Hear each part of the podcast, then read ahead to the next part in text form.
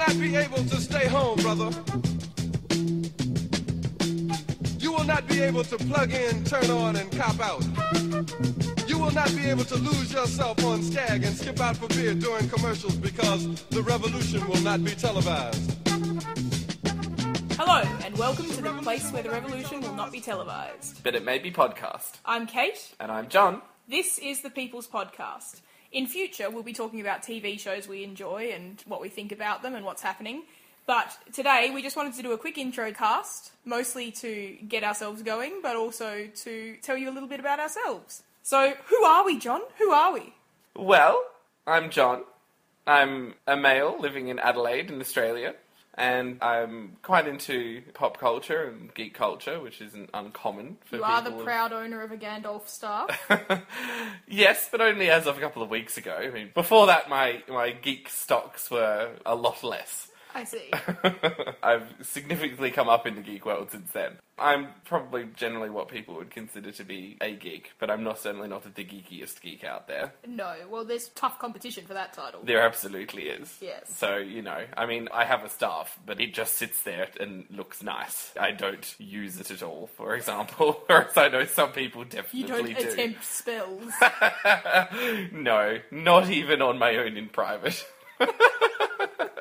What about you, Kate? Well, so the, there's a description for the police later. I'm a 29 year old woman, also living in Adelaide, South Australia.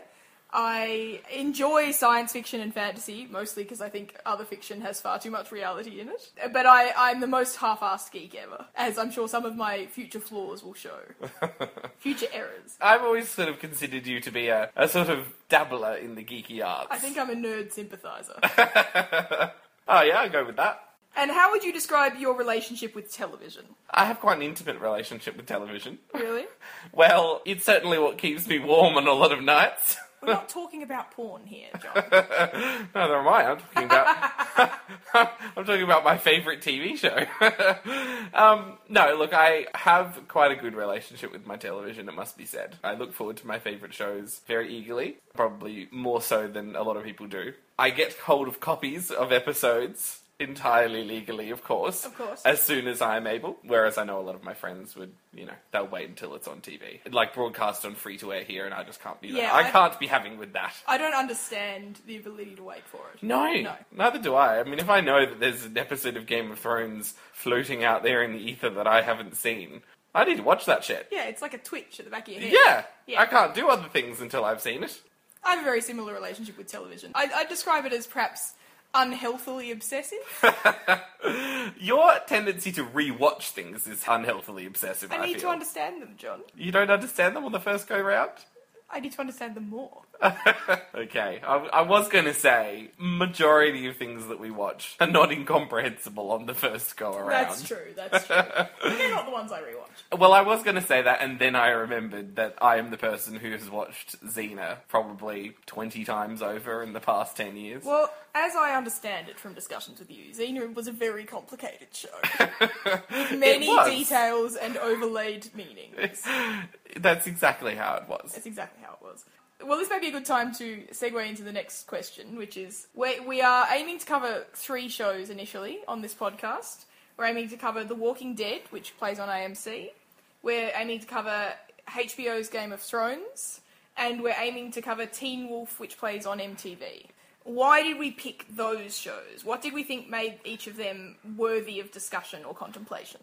Well, for me, they've all got lovely people on them that I like to watch. Uh huh. That's one of the reasons. Right. Um, no, but really, probably. If that was the just- only criteria, we'd just be talking about Arrow non-stop.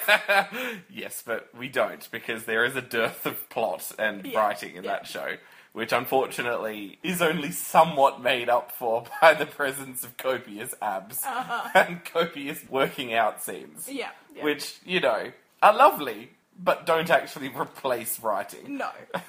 Look, like I don't know about you, Kate, because I think I'm not sure we've ever actually really discussed why we were going to cover the shows we were going to cover. We just kind of agreed. But my reasons are probably that I think Game of Thrones is probably the best produced show on right now.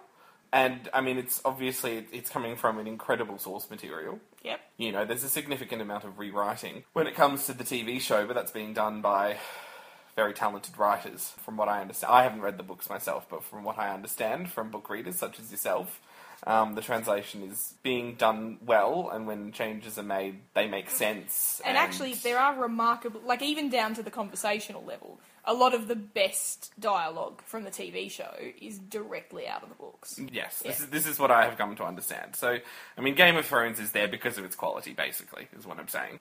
The Walking Dead is there. Interestingly, it's where Game of Thrones is about people and how they interact with each other and, and you know their motivations of selfishness and and sort of vying for power and all that kind of stuff.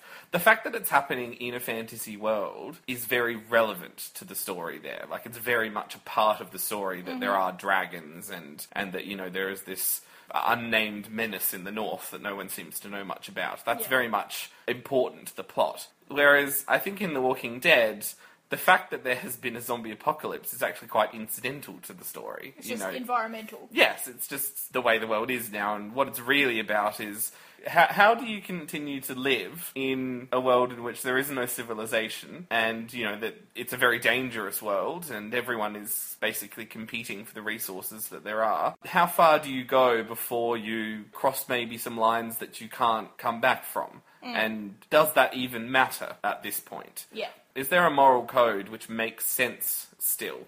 Or is the the ethics of selfishness the only thing that makes sense? So I think that's what the show is about, and the fact that there are zombies in it is just kind of background. It's not really what the show's about. Yeah. So that's why I want to talk about The Walking Dead because I, I like to talk about the uh, the way that um, the characters interact, their motivations for doing things, and and that kind of stuff, how they interact with each other. What about you? Well, for me, all three shows, what I like is that each of them does something that no other show on television does. The Walking Dead is the only show that, that talks about that sort of savage frontier that you've just been describing, and that talks about a world where all social codes and ethics have been basically wiped away by a major event. And, and so it's, it's, I really, I like that it does something that other shows don't. It's put these people into this zombie environment, and that allows the characters to do interesting stuff that characters can't do on other shows. So I really like that. On Game of Thrones, although it's a bit more conventional as a genre, dragons notwithstanding, the story is so rich and so well written and so well realised in the TV show that it's also doing stuff that these things don't normally do. That the incredible shocks you get when particular people are killed or particular twists happen or you find out that someone is actually someone else and just pretending and that stuff is done to such a high degree of quality that I think it's it's just surpasses most other TV shows.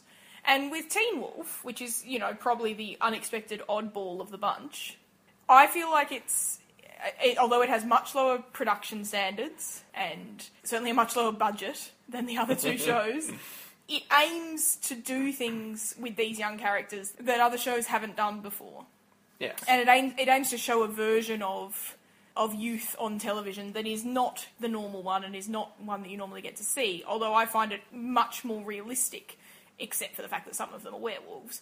Um, I find it much more realistic and reminiscent of my own experiences going through school than a lot of what I see on television. Yes, I probably would have said something reasonably similar to that about Teen Wolf. I mean, um, as well as that, I think there needs to be space to talk about and, you know, have a healthy level of respect for a B show, which does what it does really well. Yeah, You know, the of the big shows which are on, it's right at the top of the pile. Yeah, of you know portraying realistic dynamics between young characters and you know i mean obviously a lot of the struggles they deal with are supernatural in nature and therefore not realistic. A lot of the struggles they deal with are absolutely realistic for, hmm. for young people you know the navigating of relationships and and not. Um, I mean, one of the things I like about Teen Wolf, not just romantic relationships. no no not a whole lot of airtime and importance is given to genuine best friend relationships and genuine relationships with parents. Yep. And so it's about navigating all sorts of relationships, not Yes. just the getting together and breaking up of teenagers. Well, one of the things that, that you've noted before in previous discussions that we've had about Teen Wolf is that one of the very realist, much more realistic things about Teen Wolf than, say, Buffy and, and other sort of earlier precursors is that parents are very much a part of these teenager's world. Mm. They're not absent figures or Yeah. you know just sort of around the fringes. They are very much a part of a part of this world and active participants in it, which is interesting. Yeah, absolutely.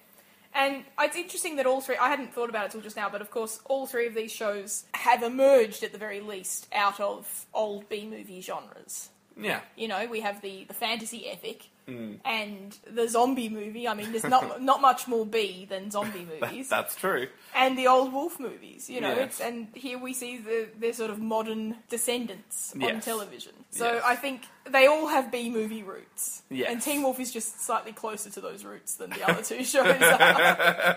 Yes, I think that's true. Of course, I, I'm I can't go past this conversation without also adding in that there is a significant amount of eye candy in Teen Wolf, which I do enjoy considerably. Oh, certainly. It's, it's got a it's got a touch of the arrows about it. yes, but with a bit of writing thrown in, yes, just for novelty. just for novelty's sake. When you get tired of seeing yet another set of abs, There is some have a bit of story. character development to spice it up. So those are the shows we're, we're hoping to cover, and I think we've talked about doing this podcast for a little while. The reason we started talking about it was that after we watched all these episodes, we tended to have an hour long discussion about them anyway. Yes, yes. And I, I can't actually remember who said it first, but we were. Okay. But I know that we'd both been thinking it when I had said it. Absolutely. That after one of our conversations, I apparently said, you know, we should do a podcast about this because we chat about it anyway, and I reckon it's a reasonably interesting conversation. We should record it and let other people listen to it. Yeah. After we've edited out all the stuff we're embarrassed about. so we are starting out. We are literally taping those conversations with the only equipment we have available, which is our iPhones. We hope to improve on sound quality and improve in our, our skills at having these discussions. But for the meantime, we hope that people will bear with us. And uh, we hope that they enjoy the conversations we have, because we certainly do. We do. We do. There is also the uh, strong possibility that uh, over time we may, on occasion, review movies that we go and see. You know, we obviously being people interested in uh, these kinds of shows, we absolutely go and see the uh, superhero films, those kinds of things, the Hunger Games, that kind of stuff, and we talk about them afterwards. So At length. at length, so we may as well record them too. Absolutely. Absolutely. Um, and you know, who who knows? In the future, we may end up expanding towards. well, to- no, no show lasts forever, John. That's right. We will eventually have to move on if we, we keep podcasting. But um, you know, even while these shows are current, we may end up talking about other shows because we certainly watch other shows. Oh, absolutely. we just we don't have the time to make endless podcasts every week. No, no. Although I do think, given how much of our workday has been given to talking about TV shows, it's probably a good idea that we've actually segmented them off into a particular task. Yes, that's true. That's it's a Good true. way to keep our jobs doing these podcasts. it does have a tendency to kind of overtake everything else that you're doing. Absolutely. Especially when a show really gets into its stride, sort of mid season, and you're very Yes. excited about what's going to happen next week. And, Indeed. yeah. So that's about it, really. Yeah. Anything else you want to add? No, I think that's probably it. That's the sort of the main things that you should know before listening to one of our podcasts. Oh, well, one. Sorry, I just thought of one other thing. People should not listen to our podcast if they are faint of heart about swearing. Oh no, absolutely not. We we're both Australian. We're not conscious of how often we say words. No. And, you know, we certainly didn't invent swearing, but our culture absolutely fucking perfected it. Uh, Absolutely. be aware that our podcasts are going to be literally full of swearing. and, of course, since we're going to be reviewing episodes, spoiler alert forever. If, if we get any comments complaining that we spoiled something, they really have not read the instructions on the label. Absolutely. The moment the word spoiler appears, I'm just going to delete the email. Yes, I think so. Yeah. Yeah. That's all there is to it, really. Indeed. We hope you enjoy listening to our podcast. Yeah, we really do. And if there's uh, anything you want to tell us, our contact details will be on our webpage. So until the first episode, bye! Bye! Fuckity bye! will not go better with coke. The revolution will not fight germs that may cause bad breath. The revolution will put you in the driver's seat. The revolution will not be televised, will not be televised, will not be televised, will not be televised. The revolution will be no rerun, brothers. The revolution will be live.